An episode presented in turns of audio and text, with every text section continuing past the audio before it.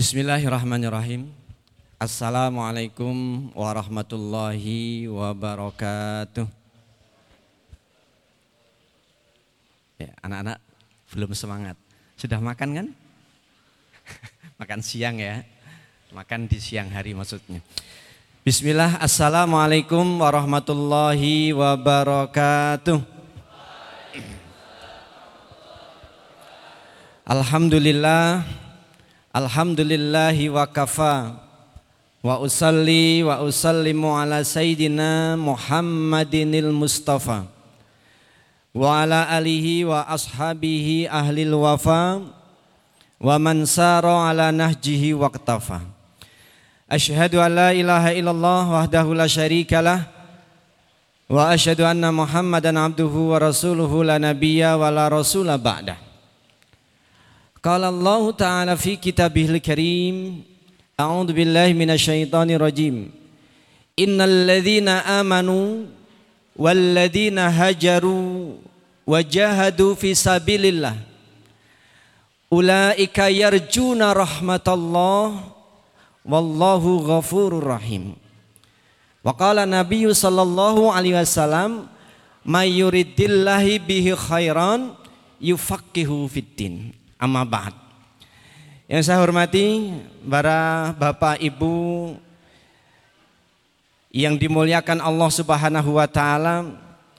Meskipun sore hari ini belum banyak yang hadir, tapi kita semua berhusnudan bahwa kursi-kursi yang kosong telah diisi oleh makhluk Allah yang lain yang tidak terlihat oleh kita. Selanjutnya anak-anakku sekalian para santri yang dirahmati Allah Subhanahu wa taala yang semoga dengan usia kalian yang masih belia kalian bersemangat untuk belajar Al-Qur'an kalian bisa menteladani Mus'ab bin Umair yang menjadi tokoh idola para pemuda di zamannya.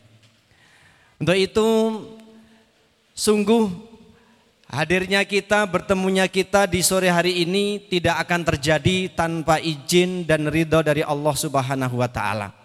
Kita semua dimampukan, dikuatkan dalam keadaan sehat, diringankan langkah kita untuk bersama-sama menuju tempat ini. Ada yang naik mobil, ada yang naik motor, ada yang jalan kaki, ada yang diboncengin dan seterusnya. Semua terjadi karena izin dan rahmat dari Allah Subhanahu wa taala.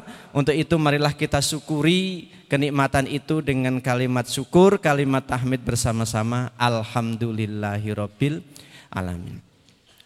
Salawat beriring salam semoga senantiasa Allah limpah curahkan atas teladan hidup kita semua. Uswatun hasanah kita bersama beliaulah Rasulullah Muhammad sallallahu alaihi wasallam. Salamat beriring salam semoga Allah limpah curahkan pula kepada keluarganya, para sahabatnya dan seluruh umatnya dan semoga Allah takdirkan atas kita semua menjadi bagian dari umatnya beliau sallallahu alaihi wasallam yang akan mendapatkan anugerah syafaatnya amin ya rabbal alamin. Bapak Ibu hadirin rahimani wa rahimakumullah.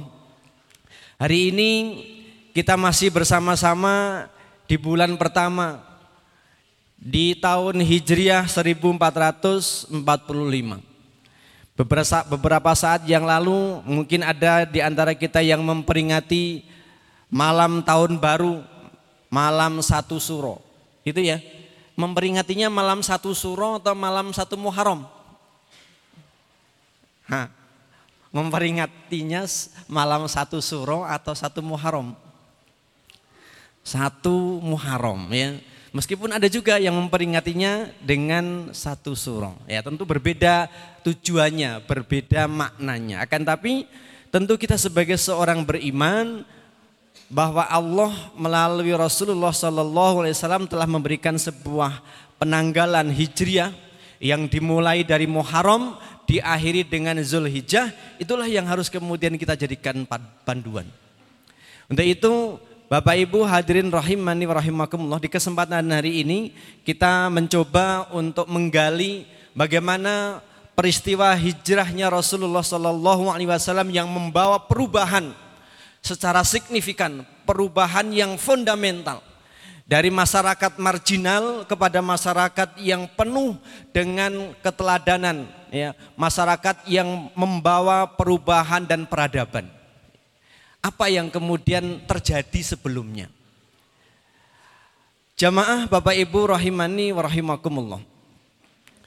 Ada sebuah ayat yang tadi saya sampaikan di awal bahwa Rasulullah menjalankan hijrah itu bukan karena ngide sendiri bukan karena inisiatif pribadi. Tapi beliau melaksanakan hijrah itu karena diperintah oleh Allah Subhanahu wa taala. Karena Allah yang mengutus beliau, Allah lah yang kemudian mengawal perjalanan beliau. Setiap kejadian dipandu dengan ayat atau setiap ayat memandu seluruh kejadian. Maka Rasulullah Shallallahu Alaihi Wasallam mendapatkan perintah dari Allah di dalam surat Al-Baqarah ayat 218. Innalladzina amanu. Sesungguhnya orang-orang yang beriman itu walladzina hajaru wajahadu. Yaitu orang-orang yang berhijrah dan orang-orang yang bersungguh-sungguh. Ulaika yarjuna rahmatallah. Mereka itulah orang-orang yang hanya mengharapkan rahmatnya Allah Subhanahu wa taala. Wallahu ghafurur rahim. Dan Allah adalah zat yang maha pengampun lagi maha penyayang. Bapak Ibu hadirin rahimani wa rahimakumullah. Maka atas perintah itu Rasulullah Shallallahu alaihi wasallam melaksanakan hijrah. Sebuah kegiatan, sebuah program yang tidak ringan, program yang tidak mudah dilaksanakan. Karena orang-orang kafir tidak menginginkan itu terjadi. Orang-orang kafir hanya ingin orang-orang yang telah beriman mengikuti Rasulullah Shallallahu Alaihi Wasallam itu kembali kepada agama nenek moyangnya atau dibunuh, ya, atau disiksa. Tapi kemudian Allah berkehendak bahwa Allah Subhanahu Wa Taala memberikan kemudahan kepada beliau Shallallahu Alaihi Wasallam dan para sahabat untuk melaksanakan hijrah. Bapak Ibu yang saya hormati dan dirahmati Allah Subhanahu Wa Taala, maka proses hijrahnya Rasulullah itu tidak terlepas dari peran Mus'ab bin Umair. Mus'ab bin Umair ini adalah sosok yang kemudian masih muda saat mendapatkan hidayah. Bahkan yang luar biasanya Mus'ab ini tidak didakwai kemudian beriman. Tapi Mus'ab ini beriman dengan sendirinya karena mendengar apa yang disampaikan oleh orang-orang bahwa ada seorang nabi dari kalangan Quraisy. Maka kemudian beliau mencari siapakah nabi itu dan di manakah nabi itu mengajarkan apa namanya kepada orang-orang. Maka kemudian mencari, mencari dan mencari. Akhirnya ketemu informasi itu. Ternyata Nabi itu adalah Muhammad Sallallahu Alaihi Wasallam dan mengajarkannya itu di tempat yang jauh dari Mekah kurang lebih 5 atau 6 km dari Mekah, yaitu tepatnya di atas Bukit Sofa. Di rumah Arkom bin Abi Arkom. Bapak Ibu yang saya hormati dan dirahmati Allah Subhanahu wa taala, ketika kemudian ketemu rumah Arkom bin Abi Arkom, beliau mengetuk pintu dan kemudian disambut oleh Rasulullah dan para sahabat. Begitu beliau mendengarkan Rasulullah membacakan ayat-ayat Al-Quran, bergetarlah jiwanya. Menangislah beliau. Ah, ya. Terima kasih. Maka kemudian tidak menunggu waktu lama, beliau langsung bersyahadat menyatakan keimanannya kepada Rasulullah Sallallahu Alaihi Wasallam.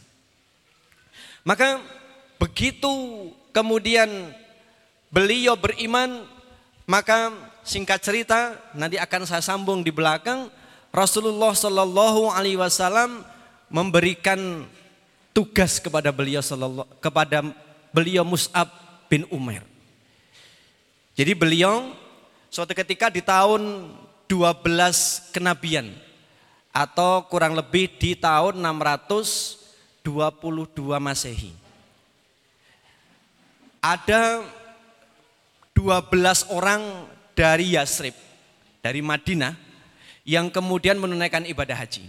Ya, karena sebelum Rasulullah diutus untuk menyampaikan risalah, ibadah haji itu sudah dilakukan. Ibadah haji itu sudah dilakukan semenjak Nabi Ibrahim alaihi salam. Ya. Maka kemudian ketika Rasulullah mendengar kabar ada 12 orang dari Yasrib yang kemudian menunaikan ibadah haji maka kemudian beliau menemui 12 orang itu dan kemudian beliau menyampaikan risalah yang beliau emban dari Allah Subhanahu wa taala. Dipanggillah 12 orang itu di dalam kesunyian di tengah kegelapan malam dan kemudian beliau berhasil mengislamkan 12 orang itu. Ya. Maka kemudian ketika Rasulullah memastikan bahwa 12 orang itu sudah beriman dengan dilakukan bayat atau dilakukan sebuah persaksian dikenal bayatul akobah yang pertama. Ya. Maka 12 orang ini kemudian setelah menunaikan ibadah haji pulang. Dan Rasulullah mengutus Mus'ab bin Umar ini untuk mendampingi 12 orang Madinah atau orang Yasib itu kembali ke kampung halamannya. Mus'ab bin Umair ya, kemudian diberikan tempat oleh sahabat barunya yaitu As'ad bin Zurarah untuk tinggal bersama dengan keluarganya. Maka kemudian di sana Mus'ab mengajarkan Al-Quran, mengajarkan Islam kepada orang-orang Madinah. Yang luar biasanya Bapak Ibu sekalian, tidak sampai satu tahun hampir seluruh penduduk Madinah beriman kepada Allah Subhanahu wa taala. Catatannya enggak sampai satu tahun.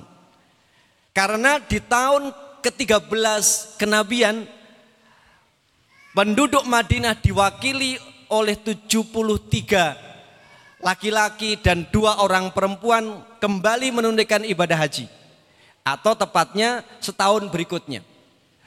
Dan 75 orang ini kemudian dibaiat oleh Rasulullah Shallallahu Alaihi Wasallam, kemudian itu dikenal dengan bayatul akobah yang kedua. Bapak Ibu yang saya hormati dan dirahmati Allah Subhanahu Wa Taala, kenapa Mus'ab bin Umar berhasil dengan gemilang mengislamkan seluruh penduduk Madinah? Ternyata beliau memiliki kecerdasan dan memiliki ketenangan di dalam menyampaikan risalah, di dalam menyampaikan pesan. Terlebih lagi Mus'ab bin Umar ini ketika masa jahiliyah beliau telah terbiasa mendengarkan pemuka-pemuka kures untuk melakukan diplomasi. Nanti akan kita lanjutkan sesi ini. Bapak Ibu yang saya hormati dan dirahmati Allah Subhanahu wa taala, ada beberapa kejadian yang kemudian perlu saya sampaikan ketika beliau berdakwah menyampaikan kepada salah satu apa namanya suku di apa namanya di Madinah yaitu suku Khazraj ya. Beliau tiba-tiba didatangi oleh pemimpin kabilahnya.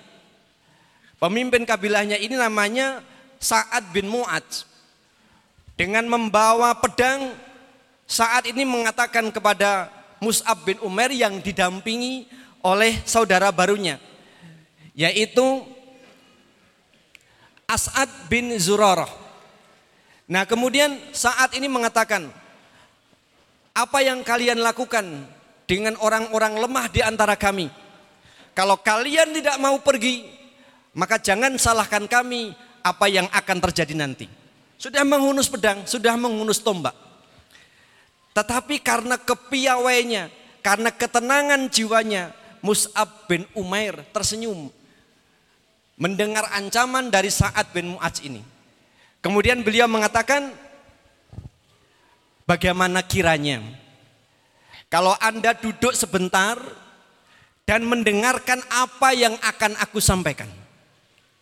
Jika engkau ridho dengan apa yang aku ucapkan, maka terimalah itu. Akan tapi jika engkau tidak menerimanya, engkau membencinya, maka aku akan pergi. Maka saat bin Mu'adz yang tadinya marah, ya, wajahnya memerah, kemudian sudah menghunus tombak, tiba-tiba dia kemudian melemah. Ya, wajahnya berubah, kemudian tombak itu diletakkan, kemudian saat bin Mu'adz duduk. Maka kemudian Bapak Ibu yang saya hormati dan dirahmati Allah Subhanahu wa taala. Maka di dalam kisah yang lain ketika saat itu menceritakan bagaimana kejadian itu ya, maka kemudian saat berkata demi Allah dari wajahnya sungguh kami telah mengetahui kemuliaan Islam sebelum ia berbicara tentang Islam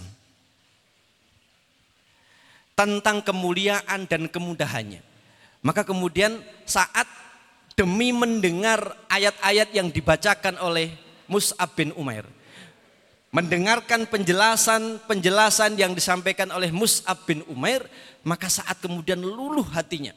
Dan kemudian saat bin Mu'az menyatakan keimanannya. Menyatakan keislamannya. Maka apa yang terjadi? Karena saat ini adalah pemimpin dari Bani Ash'al, dari salah satu dari suku Kazros ini, beliau tidak membuang-buang waktu. Beliau kemudian mengumpulkan masyarakatnya, mengumpulkan kaumnya. Dan kemudian beliau berkhutbah. Khutbahnya seperti ini. Wahai Bani Abdu Ash'al, apa yang kalian ketahui tentang kedudukanku di sisi kalian? Maka mereka menjawab, para kaumnya itu menjawab, engkau adalah pemuka kami, Orang yang paling bagus pandangannya dan paling lurus tabiatnya. Ini adalah untuk menegaskan bagaimana bahwa saat bin Mu'ad ini adalah orang terkemuka di kaumnya. Dan Mus'ab bin Umar berhasil mengislamkannya.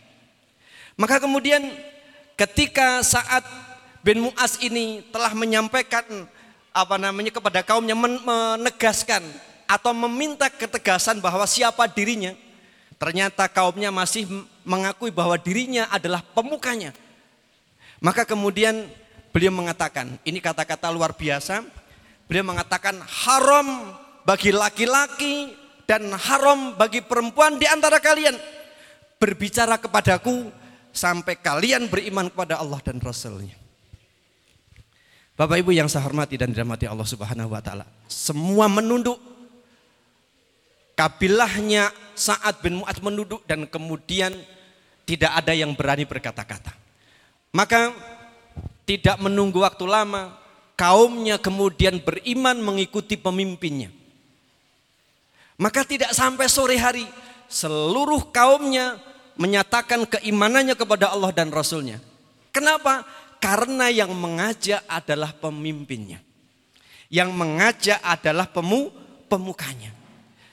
Bapak Ibu yang saya hormati dan dirahmati Allah Subhanahu wa taala. Inilah keberhasilan Mus'ab bin Umar di dalam menjalankan misi Rasulullah sallallahu alaihi wasallam. Tentu Rasulullah memilih Mus'ab bin Umar bukan karena tanpa alasan. Padahal masih banyak sahabat senior yang memiliki kompetensi, yang memiliki kafaah yang lebih jauh, lebih tinggi dibandingkan dengan Mus'ab bin Umar. Tapi kenapa Rasulullah memilih Mus'ab?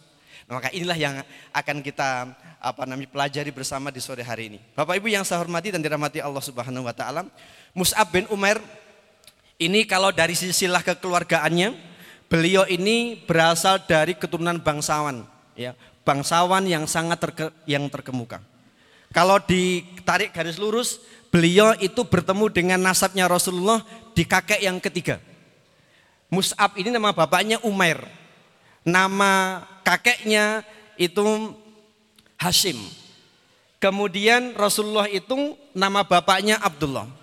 Nama kakeknya Abdul Muthalib, nama kakeknya ketiga itu Hashim. Kemudian sama-sama ketemu lagi di Abdu Manaf, Ad, Abdi Manaf. Jadi dengan Rasulullah Mus'ab bin Umar ini ketemu dengan jalur atau garis keturunannya di generasi ketiga atau keempat di atasnya. Maka Mus'ab ini adalah orang yang terpandang di kaumnya. Dari bapaknya ia membawa terah bangsawan. Dari ibunya ia membawa terah kekayaan. Karena ibunya ibunya Mus'ab bin Umar ini namanya uh, Kunyah binti Malik itu beliau orang yang terkaya di Madinah saat itu. Ya Orang yang kemudian memiliki kebun kurma yang sedemikian luasnya. Maka kemudian Mus'ab ini lahir dan dibesarkan dalam lingkungan yang tidak pernah kekurangan. Mus'ab bin Umar ini selalu mendapatkan pelayanan ketika menjalani kehidupan. Ya. Ibarat kata mau tidur disiapkan tempat tidurnya, mau bangun tidur disiapkan kebutuhan makan dan yang lainnya. Di dalam sebuah riwayat Bapak Ibu sekalian, Mus'ab bin Umar ini digambarkan oleh salah seorang sahabat Al-Bara' bin Azib. Ia berkata ketika pertama kali bertemu di Madinah, ya, Mus'ab bin Umar itu seorang laki-laki yang aku belum pernah melihat orang semisal dirinya. Seolah-olah dia adalah laki-laki dari kalangan penduduk surga. Ya. Jadi kata sahabat baru di Madinah ya namanya Al Barok yang ketika bertemu bertemu eh bertemu pertama kali dengan Mus'ab bin Umar ini beliau mengatakan Mus'ab itu seorang laki-laki yang aku belum pernah melihat orang yang seperti dirinya. Seolah-olah dia adalah laki-laki dari kalangan penduduk surga. Bisa kita bayangkan Bapak Ibu sekalian ya. Penampilannya, ya gestur tubuhnya, cara kemudian berkomunikasi dan seterusnya. Kemudian di dalam apa namanya riwayat yang lain, Mus'ab adalah seorang pemuda yang tampan dan rapi penampilannya. Kedua orang tuanya sangat menyayanginya. Ibunya adalah orang yang sangat kaya raya. Sandalnya Mus'ab itu adalah sandal Al-Hadromi, sandal berkelas. Kalau sekarang yo sandal apa namanya? Yang paling mahal apa? Pakalolo. Enggak ya. Sendal pokoknya sendal yang paling mahal. Yang tidak banyak yang pakai. Ya. Kalau pakalolo udah banyak yang pakai. Ya. Jadi sendalnya Muat itu sendal yang limited edition. Gitu ya. Kemudian pakaiannya merupakan pakaian terbaik. Dan dia adalah orang Mekah yang paling harum sehingga semerbak aroma parfumnya yang meninggalkan jejak ketika ia melewati tempat. Jadi Mus'ab itu penampilannya luar biasa. Sehingga pantas ketika kemudian salah seorang sahabat baru di Madinah itu bertemu dengan Mus'ab mengatakan seperti itu. Seolah-olah ia itu penduduk surga. Padahal penampilan Mu'ad pada saat ke Madinah itu berbeda dengan penampilan Mu'ad saat di Mekah. Ya. Bapak Ibu yang saya hormati dan dirahmati Allah Subhanahu wa taala. Maka kemudian Rasulullah pernah bersabda menggambarkan Mu'ad bin eh, Mus'ab bin Umar. Aku tidak pernah melihat seorang pun di Mekah yang lebih rapi rambutnya, paling bagus pakaiannya, dan paling banyak diberi kenikmatan selain Mus'ab bin Umair. Jadi Rasulullah itu juga terkesan dengan hadirnya Mus'ab bin Umair ini. Mus'ab adalah sosok yang berbeda dengan kebanyakan pemuda di zamannya. Ya. Maka Bapak Ibu yang saya hormati dan dirahmati Allah Subhanahu wa taala, ketika kita telah mengetahui bagaimana Mus'ab sebelum masuk Islam kondisinya seperti itu, maka kenapa Mus'ab begitu apa namanya uh, heroik atau begitu bersemangat ketika kemudian beliau mendapatkan hidayah dari Allah Subhanahu wa taala. Bapak Ibu yang saya hormati dan dirahmati Allah Subhanahu wa taala, maka kemudian singkat cerita Bapak Ibu sekalian bahwa Mus'ab ini kemudian mendengarkan kabar dari orang-orang bahwa ada nabi yang mengajarkan agama, agama baru. Maka kemudian dia mencari dan seterusnya sebagaimana yang tadi saya sampaikan dan kemudian singkat cerita Bapak Ibu sekalian yang pertama kali menjadi pemikiran Mus'ab bin Umar ketika beliau sudah menyatakan keimanannya, menyatakan keislamannya kepada Rasulullah SAW adalah ibunya. Yang paling pertama kali diingat itu adalah ibunya. Kenapa ibunya? Karena Kunas binti Malik yaitu ibunya Mus'ab bin Umar ini adalah orang yang sangat memiliki kepribadian yang kuat. Pendiriannya tidak bisa ditawar dan tidak bisa diganggu gugat. Kalau sudah mengatakan tidak, tidak pernah akan berubah. Maka kemudian yang menjadi kekhawatiran terbesarnya adalah ibunya. Bagaimana? Saya harus menyampaikan kepada ibu. Bagaimana jadinya kalau ibu tahu apa yang telah aku lakukan dan seterusnya. Pikiran dan pertanyaan berkecamuk dalam dirinya. Bahkan kekhawatiran Mus'ab kepada ibunya itu jauh melebihi ketika seluruh penduduk Madinah atau seluruh penduduk Mekah beserta berhala-berhala dan para pembesarnya juga padang pasir yang sedemikian ganasnya bersatu padu menjadi satu kekuatan untuk menakut-nakuti dirinya atau bahkan menyerang dan menghancurkan Mus'ab bin Umar. Dia tidak takut dengan itu semua. Ya. Ganasnya padang pasir, ganasnya orang-orang Quraisy, ya. Itu tidak pernah ia khawatirkan dan ia takuti. Yang ia takuti adalah ibunya. Karena dia sadar bahwa hadirnya dirinya di dunia ini adalah karena ibunya. Salah satu wasilahnya. Bapak Ibu yang saya hormati dan dirahmati Allah Subhanahu wa taala, maka kekhawatiran itu menjadi kenyataan Bapak Ibu sekalian.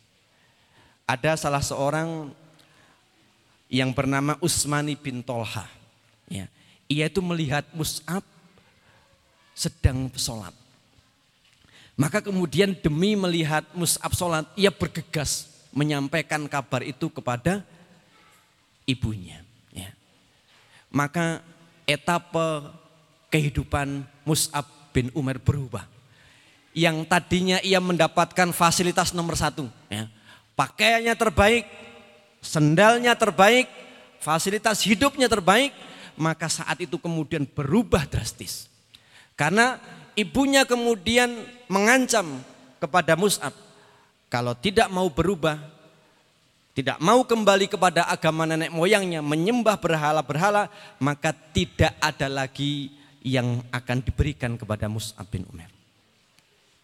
Bapak Ibu yang saya hormati dan dirahmati Allah Subhanahu wa taala, tapi Mus'ab tidak bergeming. Artinya ancaman dari ibunya itu tidak kemudian ia mundur dan kembali kepada agama nenek moyang. Tidak. Ia terus apa namanya dalam keyakinannya. Sehingga kemudian sampai satu saat ibunya semakin marah ya. Ibunya semakin uh, apa namanya? semakin memendam emosi Bagaimana Mus'ab itu apa namanya bisa kembali kepada agama nenek moyangnya. Maka kakaknya Mus'ab bin Umar memberikan saran kepada ibunya. Wahai ibu, Mus'ab itu adalah anak yang biasa dengan kemewahan. Ia biasa dilayani, ia biasa dipenuhi kebutuhannya. Maka biarkan dia lapar, nanti dia akan kembali kepada agama nenek moyangnya. Nah itu kan sudah dilakukan oleh ibunya. Tapi kemudian ibunya punya ide. Akhirnya Mus'ab ditangkap, kemudian dimasukkan ke dalam ruangan tertutup dan dikunci. Tidak diberi makan, tidak di apa namanya, tidak diberi perhatian sama sekali. Ya. Tapi qadarullah Mus'ab tetap bertahan. Sampai akhirnya ia bisa mengelabui dan kemudian ia bisa keluar dari tempat ia dikurung. Kemudian beliau bisa ikut hijrah ke um, mana ke Habasyah ya. Beliau ikut hijrah ke Ethiopia ya untuk apa namanya untuk bisa keluar dari ancaman ibu dan keluarganya. Ya. Tapi tidak lama hijrahnya ke Habasyah itu hanya tiga bulan. Mus'ab kembali lagi dan kembalinya Mus'ab sudah tidak dihiraukan oleh keluarganya. Dia sudah tidak dianggap lagi oleh ibunya dan keluarga besarnya kalau itu adalah keluarganya. Ya. Maka Mus'ab kini berpakaian lusuh. Ya. Bahkan beberapa sahabat menggambarkan Mus'ab yang tadinya berpakaian perlente, ya, berpakaian mewah, kemudian berpakaian sederhana dan bahkan banyak tambalannya. Bapak Ibu yang saya hormati dan dirahmati Allah Subhanahu wa taala. Karena waktu kita yang terbatas, saya berharap bahwa pertemuan ini kita bisa mendapatkan gambaran yang utuh tentang Mus'ab bin Umar, pahlawan hijrah ini. Ya. Bapak yang saya hormati dan dirahmati Allah Subhanahu wa taala, maka kemudian ketika Mus'ab kemudian hidup sebagaimana para sahabat yang lain, ya tidak mendapatkan fasilitas, bahkan kemudian yang dia dapatkan adalah ancaman dan intimidasi. Ya. Maka kemudian salah seorang sahabat mengatakan begini, ya, sungguh aku melihat Mus'ab tatkala bersama kedua orang tuanya di Mekah Keduanya memuliakan dia dan memberinya berbagai macam fasilitas dan kenikmatan. Tidak ada pemuda-pemuda Quraisy yang semisal dengan dirinya. Setelah itu ia tinggalkan semua itu demi menggapai ridho Allah dan menolong Rasulnya. Ya, jadi kemewahan itu ditinggalkan oleh Mus'ab dan kemudian ia tidak mendapatkan itu semua. Kemudian Bapak Ibu yang saya hormati dan dirahmati Allah Subhanahu wa taala. Maka ketika Mus'ab itu sudah beriman, Mus'ab sudah menjadi pengikut Rasulullah Sallallahu Alaihi Wasallam, maka kemudian sahabat yang seperjuangan, sahabat yang senasib, ya, karena hampir semua sahabat Rasulullah itu mendapatkan nasib yang tidak jauh berbeda dengan apa yang dialami oleh Mus'ab bin Umar. Ya. Dikucilkan dari keluarganya, ya, dimusuhi, di intimidasi, ya, dicaci maki, bahkan kemudian ada beberapa yang kemudian hingga di apa namanya dibunuh. Maka kemudian Mus'ab bin Umar yang kemudian saat itu terus dengan pendiriannya, tidak ada satupun uh, majelis Rasulullah yang kemudian beliau tinggalkan. Maka Mus'ab bin Umar kemudian lahir menjadi sosok muslim, sosok mukmin yang memiliki sakhofah Islamiyah yang luas. Memiliki pemahaman Islam yang sangat baik. Ya. Karena tidak ada satu majelis pun yang ia tinggalkan majelis Rasulullah Sallallahu Alaihi Wasallam. Maka kemudian Bapak Ibu sekalian kembali kepada tadi bahwa ketika orang-orang Yasrib menunaikan ibadah haji pada tahun ke-12 kenabian, itu ada 12 orang, maka kemudian ketika Rasulullah sudah memastikan bahwa 12 orang itu adalah orang-orang yang telah benar imannya, orang-orang yang telah sungguh-sungguh di dalam uh, menjadi hambanya Allah Subhanahu wa taala, maka kemudian Rasulullah menyuruh Mus'ab bin Umar untuk mendampingi 12 orang Madinah atau orang Yasrib itu kembali ke kampung halamannya sekaligus memberikan tugas kepada Mus'ab bin Umair untuk berdakwah di sana. Bapak Ibu yang saya hormati dan dirahmati Allah Subhanahu wa taala. Maka kemudian sebagaimana tadi yang saya sampaikan di awal tidak sampai satu tahun Bapak Ibu sekalian. Madinah hampir semuanya menjadi orang beriman. Ketika ia mendakwahkan Islam kepada Sa'ad bin Mu'adz yaitu salah seorang pemuka uh, suku Kazrot saat itu dan kemudian setelah ia beriman kemudian ia berkhutbah di depan kaumnya maka kemudian dia mengatakan kata-kata yang luar biasa. Wahai kaumku baik yang laki-laki maupun yang perempuan haram bagi kalian bercakap-cakap denganku sebelum kalian beriman kepada Allah dan Rasulnya. Maka tidak ada orang yang berani bercakap-cakap kepada Sa'ad bin Mu'adz sebelum ia beriman. Maka seolah-olah tidak ada pilihan bagi kaumnya kecuali hanya untuk beriman. Maka semua kaum uh, Ash'al saat itu bagian dari suku Kajroj itu beriman kecuali satu orang. Bapak Ibu yang saya hormati dan dirahmati Allah Subhanahu wa taala, maka singkat cerita Bapak Ibu sekalian, bahwa kemudian datanglah sebuah ujian dari Allah Subhanahu wa taala. Ya. Perang Badar telah dilalui. Mus'ab dan para sahabat bisa kembali. Tidak berselang lama orang-orang Quraisy mengirim pasukan untuk menyerang Madinatul Munawwarah. Ya. Sehingga kemudian terjadilah peperangan Uhud. Ya. Saat itu Bapak Ibu yang saya hormati dan dirahmati Allah Subhanahu wa taala karena ada salah satu divisi pasukan yang ditugaskan oleh Rasulullah berjaga di bukit, di bukit Uhud, itu tidak amanah. Ya.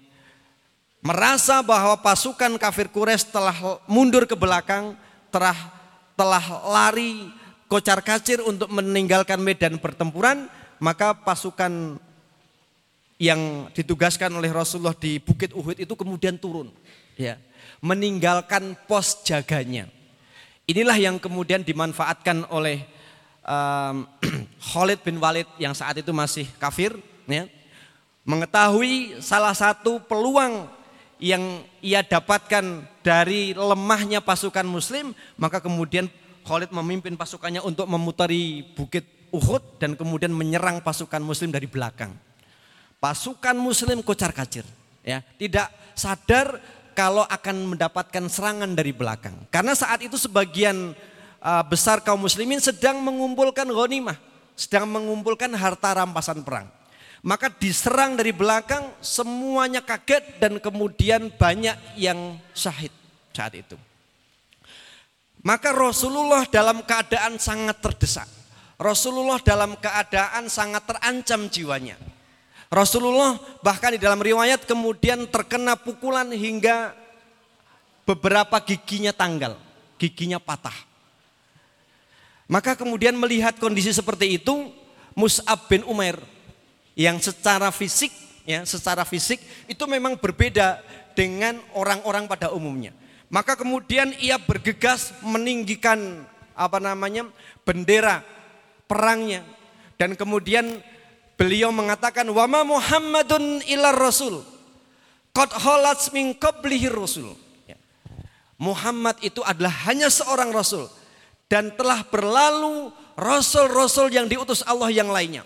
Terus ia berlari-lari dengan menunggangi kuda dengan mengibarkan bendera tinggi-tingginya dengan maksud untuk mengecoh pasukan kafir Quraisy yang sedang menyerang Rasulullah Sallallahu Alaihi Wasallam. Siasatnya berhasil Bapak Ibu sekalian. Orang-orang Quraisy beranggapan bahwa yang memegang bendera adalah Rasulullah Shallallahu Alaihi Wasallam. Maka kemudian pasukan Quraisy mengejar Mus'ab bin Umar. Maka kemudian tetap Mus'ab meneriakkan Muhammadur Rasulullah qad halas min qablihi.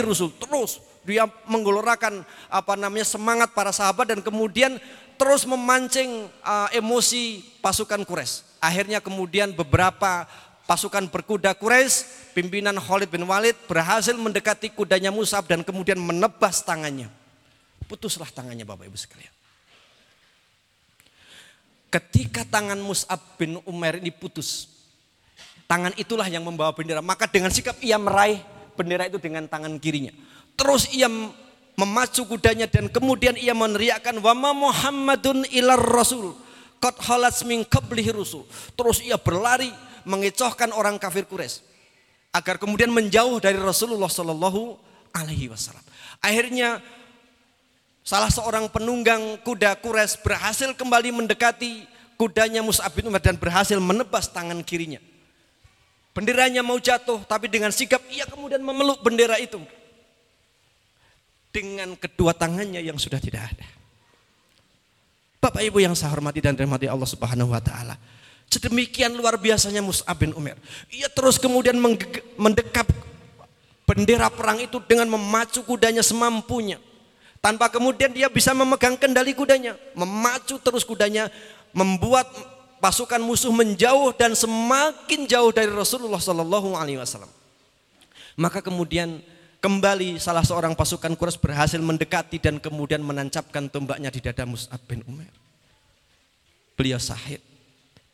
Innalillahi wa inna ilaihi Maka kemudian ketika yang menusukkan tombak ke dadanya Mus'ab bin Umar itu selesai, maka kemudian ia bergegas lari kepada kaumnya bahwa ia telah berhasil membunuh Muhammad sallallahu alaihi wasallam. Akhirnya kemudian peperangan berhenti ya. Karena misi utamanya pasukan Quraisy telah berhasil. Muhammad yang ia kejar-kejar, yang ia inginkan kematiannya telah berhasil dibunuh. Tapi ternyata Bapak Ibu sekalian, yang dibunuh bukan Rasulullah Shallallahu Alaihi Wasallam. Yang dibunuh adalah Mus'ab bin Umar. Ya. Karena tadi Mus'ab itu berbeda apa namanya posturnya. Mus'ab itu berbeda apa namanya perawakannya. Sehingga kemudian banyak orang mengira bahwa itu adalah Rasulullah Shallallahu Alaihi Wasallam. Bapak Ibu yang saya hormati dan dirahmati Allah Subhanahu Wa Taala. Maka kemudian ketika perang usai, Rasulullah Shallallahu Alaihi Wasallam memeriksa para sahabatnya yang gugur. Ya. Abu Hurairah mengisahkan setelah perang Uhud selesai, Rasulullah Shallallahu Alaihi Wasallam mencari sahabat-sahabatnya yang gugur. Maka saat melihat jasad Mus'ab bin Umair yang syahid dengan keadaan yang menyedihkan, beliau kemudian berhenti dan menangis. Kemudian beliau mengatakan kata-kata yang kemudian membuat sahabat yang lain menangis. Wahai Mus'ab, sungguh aku melihatmu ketika di Mekah. Tidak ada seorang pun yang lebih baik pakaiannya dan rapi penampilannya daripada engkau. Dan sekarang rambutmu kusut dan pakaianmu dari kain burdah. Bapak Ibu yang saya hormati, kain burdah itu mudahnya adalah kain pel ya. Jadi kain kasar itu yang dipakai oleh Musa. Padahal sebelumnya ia memakai pakaian sutra tebal yang halus, kualitas nomor satu. Ya. Kemudian Bapak Ibu yang saya hormati dan dirahmati Allah Subhanahu Wa Taala, maka tak ada sehelai kain pun yang bisa menutupi jasadnya Mu'adz kecuali sehelai burdah tadi. Maka kemudian andekan kain burdah itu ditaruh di atas kepalanya, maka akan terbuka bagian kakinya. Ketika ditaruh di bagian kakinya, akan terbukalah bagian kepalanya. Sehingga Rasulullah Shallallahu Alaihi Wasallam bersabda, tutuplah bagian kepalanya dan kakinya tutuplah dengan rumput. Bapak Ibu yang saya hormati dan dirahmati Allah Subhanahu wa taala. Inilah akhir dari Mus'ab. Secara lahiriah kita mengalami atau kita melihat itu adalah sebuah kepiluan. Itu adalah sebuah kesedihan. Tetapi Bapak Ibu yang saya hormati dan dirahmati Allah Subhanahu wa taala, coba kita perhatikan apa yang disampaikan oleh Rasulullah sallallahu alaihi wasallam. Setelah beliau memandang seluruh pasukan termasuk pasukan-pasukan yang gugur dan kemudian sebagian telah dimakamkan. Maka kemudian Rasulullah bersabda, sungguh aku akan menjadi saksi nanti di akhirat bahwa kalian semua adalah syuhada di sisi Allah Subhanahu wa taala. Bapak Ibu yang saya hormati dan dirahmati Allah Subhanahu wa taala. Maka ketika Rasulullah Shallallahu alaihi wasallam yang menjadi saksi atas kesyahidan seseorang, maka siapa lagi yang akan bisa menyangkal? Siapa lagi yang akan kemudian bisa menolak kesaksian Rasulullah Sallallahu Alaihi Wasallam? Maka Mus'ab bin Umair syahid dengan membawa kemuliaan. Mus'ab bin Umair syahid dengan meninggalkan perjuangan yang gilang gemilang. Bagaimana hampir seluruh penduduk Madinah berhasil dia Islamkan. Hampir seluruh penduduk Madinah kemudian menyatakan keimanannya. Maka sungguh Mu'ad bin Umar adalah sosok yang kemudian rela meninggalkan glamornya dunia. Gemerlapnya kemewahan. Ya, dengan menukarkan surga yang seluas langit dan bumi. Surga yang di bawahnya mengalir sungai-sungai. Surga yang siapa pun tinggal di dalamnya tidak akan pernah mengalami kesedihan hatta sedetik pun. Surga yang siapa pun tinggal di dalamnya tidak perlu bekerja.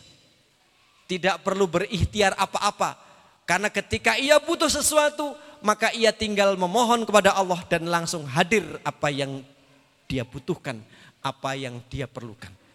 Bapak Ibu yang saya hormati dan dirahmati Allah Subhanahu wa taala, maka kemudian saat seluruh mujahid Uhud telah dimakamkan, kemudian Rasulullah kembali bersabda, "Wahai manusia, berziarahlah dan berkunjunglah kepada mereka serta ucapkanlah salam kepada mereka." Demi Allah yang menguasai nyawaku, kata Rasulullah. Tidak ada seorang muslim pun sampai hari kiamat yang memberi salam kepada mereka. Pasti mereka akan membalasnya. Masya Allah.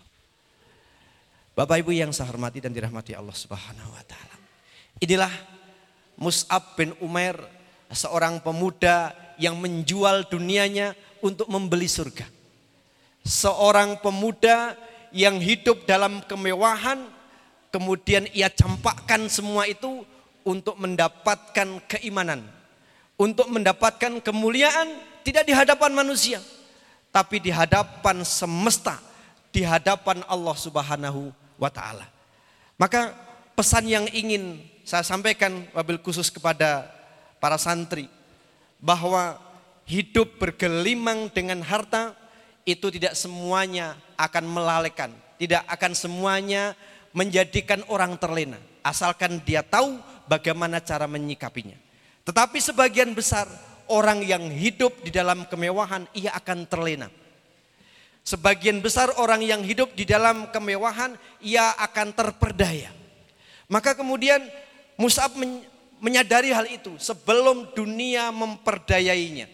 Sebelum dunia menjerumuskan ke dalam neraka, ia memilih meninggalkan dunia itu menyambut hidayah Allah Subhanahu wa taala dan kemudian menggenggamnya meskipun harus nyawa jadi taruhannya. Bapak Ibu yang saya hormati dan dirahmati Allah Subhanahu wa taala, semoga Mus'ab bin Umair sosok yang kemudian luar biasa ini bisa menjadi inspirasi bagi kita. Bagi ibu-ibu yang memiliki putra, jadikanlah putra panjenengan seperti Mus'ab bin Umar. Bagi kalian yang saat ini remaja sedang belajar menuntut ilmu, jadilah seperti Mus'ab bin Umar. Sosok yang kuat pendiriannya, sosok yang kemudian tidak mudah terperdaya oleh gemerlapnya dunia. Tidak, dunia tidak pernah menyelokan Mus'ab. Justru yang membuat ia terpana dan terpesona adalah ketika ia mendengar Rasulullah Sallallahu Alaihi Wasallam menyampaikan dan membacakan ayat-ayat Al-Quran. Semoga kita diberikan oleh Allah hidayah, kita itu bergetar hatinya, bergetar jiwanya ketika membaca dan mendengarkan ayat-ayat Al-Quran. Ketika kita mendengarkan hal-hal yang lain, itu tidak kemudian kita menjadi terperdaya dan terpesona. Padahal saat itu Mus'ab hidup dalam gemerlapnya dunia Masyarakat atau pemuda-pemuda saat itu sebaya dengan Musab biasa dugem. Kebiasaannya pesta. Bercampur baur dengan wanita. Itulah kebiasaan pemuda di zamannya Mus'ab bin Umar. Menenggak minuman keras. Dan kemudian bercampur baur dengan para wanita. Dan kemudian diakhiri dengan sesi menyembah berhala-berhala. Bapak Ibu yang saya hormati dan dirahmati Allah Subhanahu wa taala. Maka bagi para pemuda khususnya, saya ingin semangat Mus'ab bin Umar, seorang tokoh hijrah ini menginspirasi kita semua. Bahwa saatnya kita harus hijrah. Saatnya kita harus berubah. Sebagaimana pesan dari Allah Subhanahu wa taala di dalam ayat 218 yang tadi saya bacakan di awal, innalladzina amanu walladzina hajaru wajahadu fi sabilillah ulaika yarjuna rahmatullah bahwa orang-orang yang memiliki keyakinan, orang-orang yang beriman, kemudian ia berhijrah dan kemudian ia bersungguh-sungguh dengan hijrahnya. Maka ada tiga syarat untuk mendapatkan perubahan. Tiga syarat untuk mendulang kesuksesan. Yang pertama keyakinan. Yang kedua adalah kesungguhan. Dan yang ketiga adalah perubahan itu yang harus segera dilakukan. Bagaimana? Ketika seseorang menginginkan perubahan, maka dia harus berani memperjuangkan. Dan tidak mungkin seseorang akan memperjuangkan sesuatu kalau dia tidak punya keyakinan. Maka keyakinan, perjuangan, dan perubahan adalah satu lingkaran yang harus kita miliki, satu kepaduan yang harus kita lakukan agar kemudian perubahan yang kita inginkan itu benar-benar menjadi wujud di hadapan kita. Maka Wabil khusus kepada santri, pastikan kalian memiliki keyakinan bahwa dia bisa atau bersama dengan Al-Quran, kalian akan mendapatkan dunia kalian, kalian akan mendapatkan akhirat kalian. Juga bagi ibu-ibu, pastikan bersama dengan Al-Quran, kita semua akan mendapatkan kemuliaan. Bapak Ibu yang saya hormati dan dirahmati Allah Subhanahu wa taala, tidak terasa waktu sudah menjelang maghrib. Kita akhiri sesi kajian di sore hari ini dengan memohon kepada Allah Subhanahu wa taala dengan segala kerendahan hati kita, dengan segala kekurangan diri kita, marilah kita sama-sama awali doa kita dengan memohon ampun kepada Allah Subhanahu wa taala. Astaghfirullahaladzim. Astaghfirullahaladzim. Astaghfirullahaladzim. Alladzi la ilaha illa huwal hayyul qayyum wa atubu ilaih. Allahumma salli wa sallim wa barik ala sayyidina Muhammad wa ala alihi wa sahbihi ajmain. Alhamdulillahi Rabbil Alamin Hamdan syakirin Hamdan na'imin. Hamdan yuafi ni'mahu wa yukafi mazidah. Ya Rabbana lakal hamdu kama yanbaghi li jalali wajhikal karim wa 'azimi sultanik. Allahumma ya Allah ya Rahman ya Rahim. Ya Hayyu ya Qayyum ya Dzal Jalali wal Ikram. Allahumma ya Allah ya Fattahu ya Razaq ya Ghani ya Mughni. Ya Ahadu ya Samad. Lam yalid wa lam yulad wa lam yakul lahu kufuwan ahad La ilaha illa anta subhanaka inni kuntu minal zalimin Rabbana dhallamna anfusana wa ilan taghfir lana wa tarhamna lanakunana minal khasirin Rabbana ighfir lana dhunubana wa liwalidayna warhamhuma kama rabbawiyana sighara Rabbana ighfir lana wa limasayyihina wa liman 'allamana warhamhum wa akrimhum biridwanikal azim fi maq'adi sidqi indaka ya arhamar rahimin Rabbana ighfir lana wa li iman. Wa la taj'al fi qulubina amanu. Rabbana innaka raufur Rabbana innana amana faghfir lana dhunubana Rabbana hab min azwajina wa a'yun waj'alna lil imama. Allahumma inna nas'alukal huda wat tuqa wal ghina. Amalan baron wa daron wa aishan waqaran. Allahumma inna nas'aluka fahman nabiyyin wa hifdzal mursalin wa ilhamal malaikatil muqarrabin. Allahumma aghnina bil ilmi wa zayyina bil hilmi wa akrimna bit taqwa wa jamilna bil afiyah bi rahmatika ya arhamar rahimin. Allahumma kfina bi halalika an haramik. Allahumma kfina bi halalika an haramik. Allahumma kfina bi halalika an haramik Allahumma inna nas'aluka bi husnil khatimah. Wa na'udzu bika min su'ul khatimah. Allahumma inna nas'aluka ridhaka wal jannah. Wa na'udzu bika minan nar. Rabbana atina min ladunka rahmah. Wa hayyi lana min amrina rasyada Rabbana atina min ladunka rahmah. Wa hayyi lana min amrina rasyada Rabbana atina min ladunka rahmah. Wa hayyi lana min amrina rasyada Rabbana atina fid dunya hasanah wa fil akhirati hasanah wa qina adzabannar. Rabbana la tada' lana damban ila ghafartah wala hamman ila farajtah wala dainan ila qadaitah wala hajatan min hawaiji dunya wal akhirah ila qadaitaha ya arhamar rahimin. Allahumma taqabbal minna innaka antas samiul alim wa tub alaina innaka antat tawwabur rahim. Subhana rabbika rabbil izzati amma yasifun wa salamun alal mursalin. Walhamdulillahi rabbil alamin. Al-fatihah. A'udzu billahi minasyaitonir rajim. Bismillahirrahmanirrahim. Alhamdulillahi rabbil alamin.